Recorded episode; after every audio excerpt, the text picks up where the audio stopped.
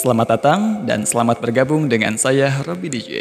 Pada kesempatan kali ini saya akan membagikan tentang serba-serbi hal yang berkaitan dengan bagaimana cara kita untuk membangkitkan kekuatan hati.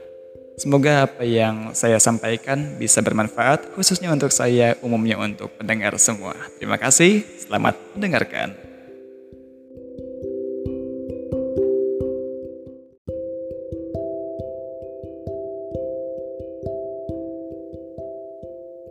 Segala puji kita panjatkan kepada Tuhan yang Maha Esa, yang Maha menguasai hati.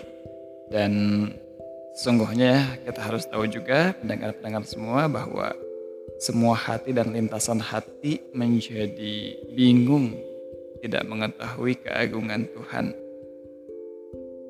setiap mata dan pandangan menjadi tercengang tentang dasar-dasar kecemerlangan cahaya-cahayanya.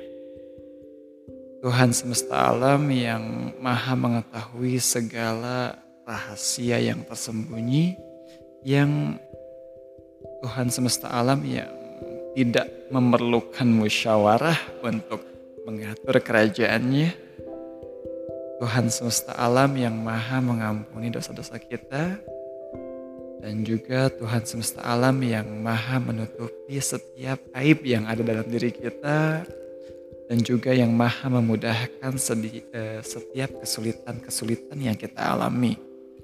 Dan uh, sesuatu, sesuatu hal yang pasti dan memang sungguhnya ujian yang paling agung patut kita panjatkan hanya kepada Tuhan yang Maha Esa.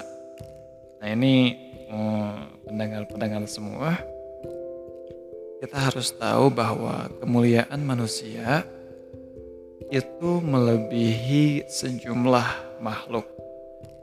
E, kenapa? Karena keutamaan dan kemuliaan itu disebabkan karena kesiapan kita nih sebagai manusia untuk bermakrifat atau mengenal kepada Tuhan yang Maha Suci. Nah, ma'rifat atau mengenal kepada Tuhan di dunia yaitu mengenali keelokannya, kesempurnaan-kesempurnaannya, dan kebanggaannya melalui ciptaan-ciptaannya, melalui makhluk-makhluknya. Sedangkan mengenal Tuhan di akhirat adalah persiapan dan simpanan kita.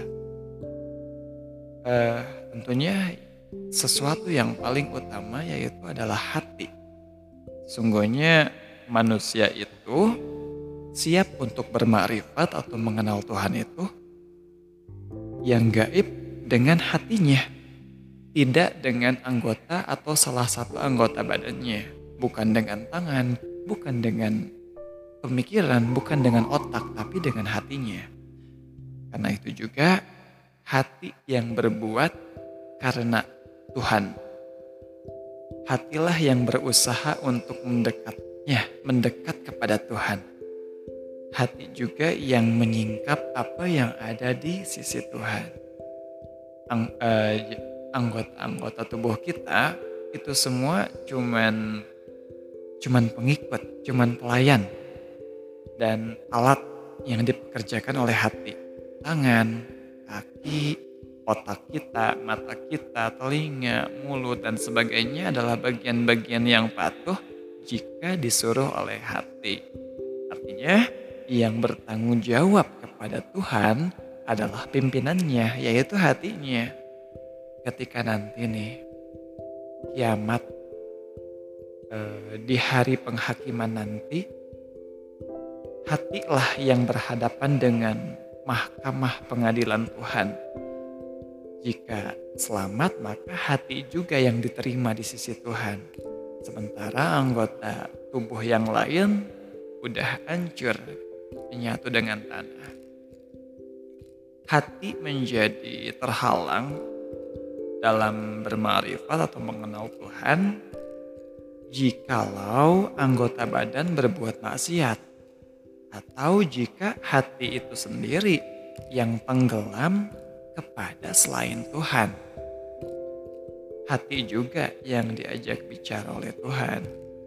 Hati yang merasakan bahagia karena kedekatan hati terhadap Tuhan atau justru hati yang mendapat cacian dan laknat ya jika berbuat buruk atau berbuat jahat maka yang nyesal itu kan hati kita bukan badan kita hati juga yang celaka karena mengotori dan merusaknya dengan penyakit-penyakit hati kayak iri, dengki, sombong, dan ujub, ria.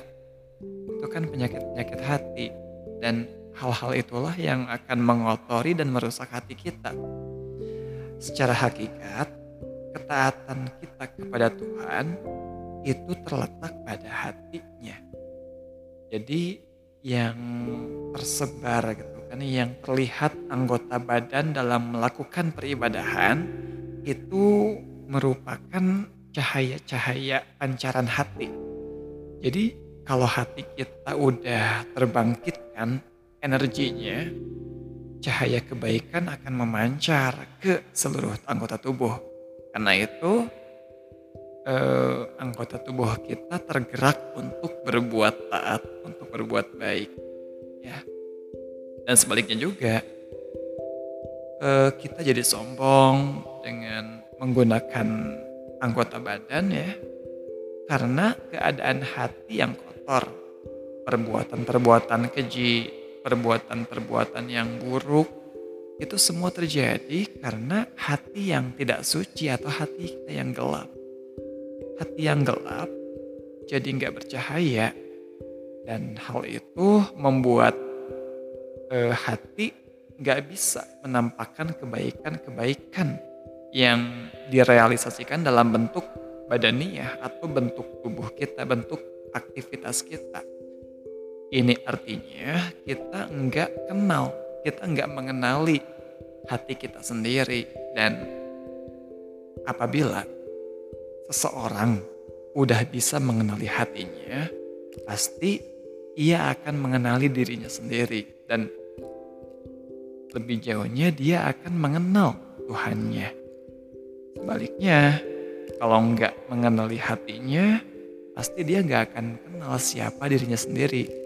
Alih-alih mengenal Tuhan, hati apa dirinya sendiri aja nggak kenal gitu. Dia udah pasti orang yang nggak kenal hatinya, orang pasti dia nggak kenal sama diri sendiri dan dia tidak akan bisa mengenali siapa Tuhannya, gitu ya.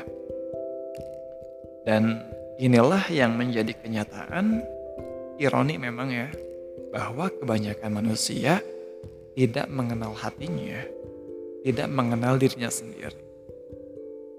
Jika seseorang eh, tidak mengenal diri sendiri, Mana mungkin sih bisa memperbaiki keburukan atau kejahatannya. Kan dia nggak kenal sama dirinya sendiri. Mana mungkin seseorang terdorong untuk bertaubat, untuk berbuat baik. Kalau dia nggak kenal sama diri sendiri. Dan Tuhan akan menghalangi orang tersebut dengan hatinya sendiri. Jadi sebenarnya yang kita gitu ya terhalang untuk mendekatkan diri kepada Tuhan karena diri kita sendiri, karena hati kita sendiri. Jadi kalau keadaan antara pribadi seseorang diri, dirinya sendiri dengan hatinya udah terhalang, maka otomatis terhalang pula hubungan dia dengan Tuhan. Dia nggak akan bisa merasakan, nggak akan bisa menyaksikan gak akan bisa mengenal sifat-sifat Tuhan. Dan lebih jauhnya derajat kemuliaannya sebagai manusia akan turun serendah-rendahnya hingga sejajar dengan setan. Dan itu sungguh sangat tidak diinginkan oleh kita semua ya. Dan orang-orang yang gak kenal hatinya, dia gak akan bisa uh, eh, self control dia nggak akan bisa mengintai dirinya dia tidak akan bisa mengendalikan dirinya sendiri. Nggak akan bisa hmm, melihat sesuatu yang sifatnya gaib. Dan orang-orang kayak ginilah yang dinamakan dengan hamba yang lupa. Oleh karena itu mengenal hati dan hakikat sifat-sifat hati adalah inti dari segala kehidupan. Semoga uh, kita semua adalah orang-orang yang bisa mengenali hati kita, bisa mengenali diri kita, dan kita bisa mengenali Tuhan kita, bisa mendekatkan diri kepadanya. Semoga bermanfaat. Terima kasih.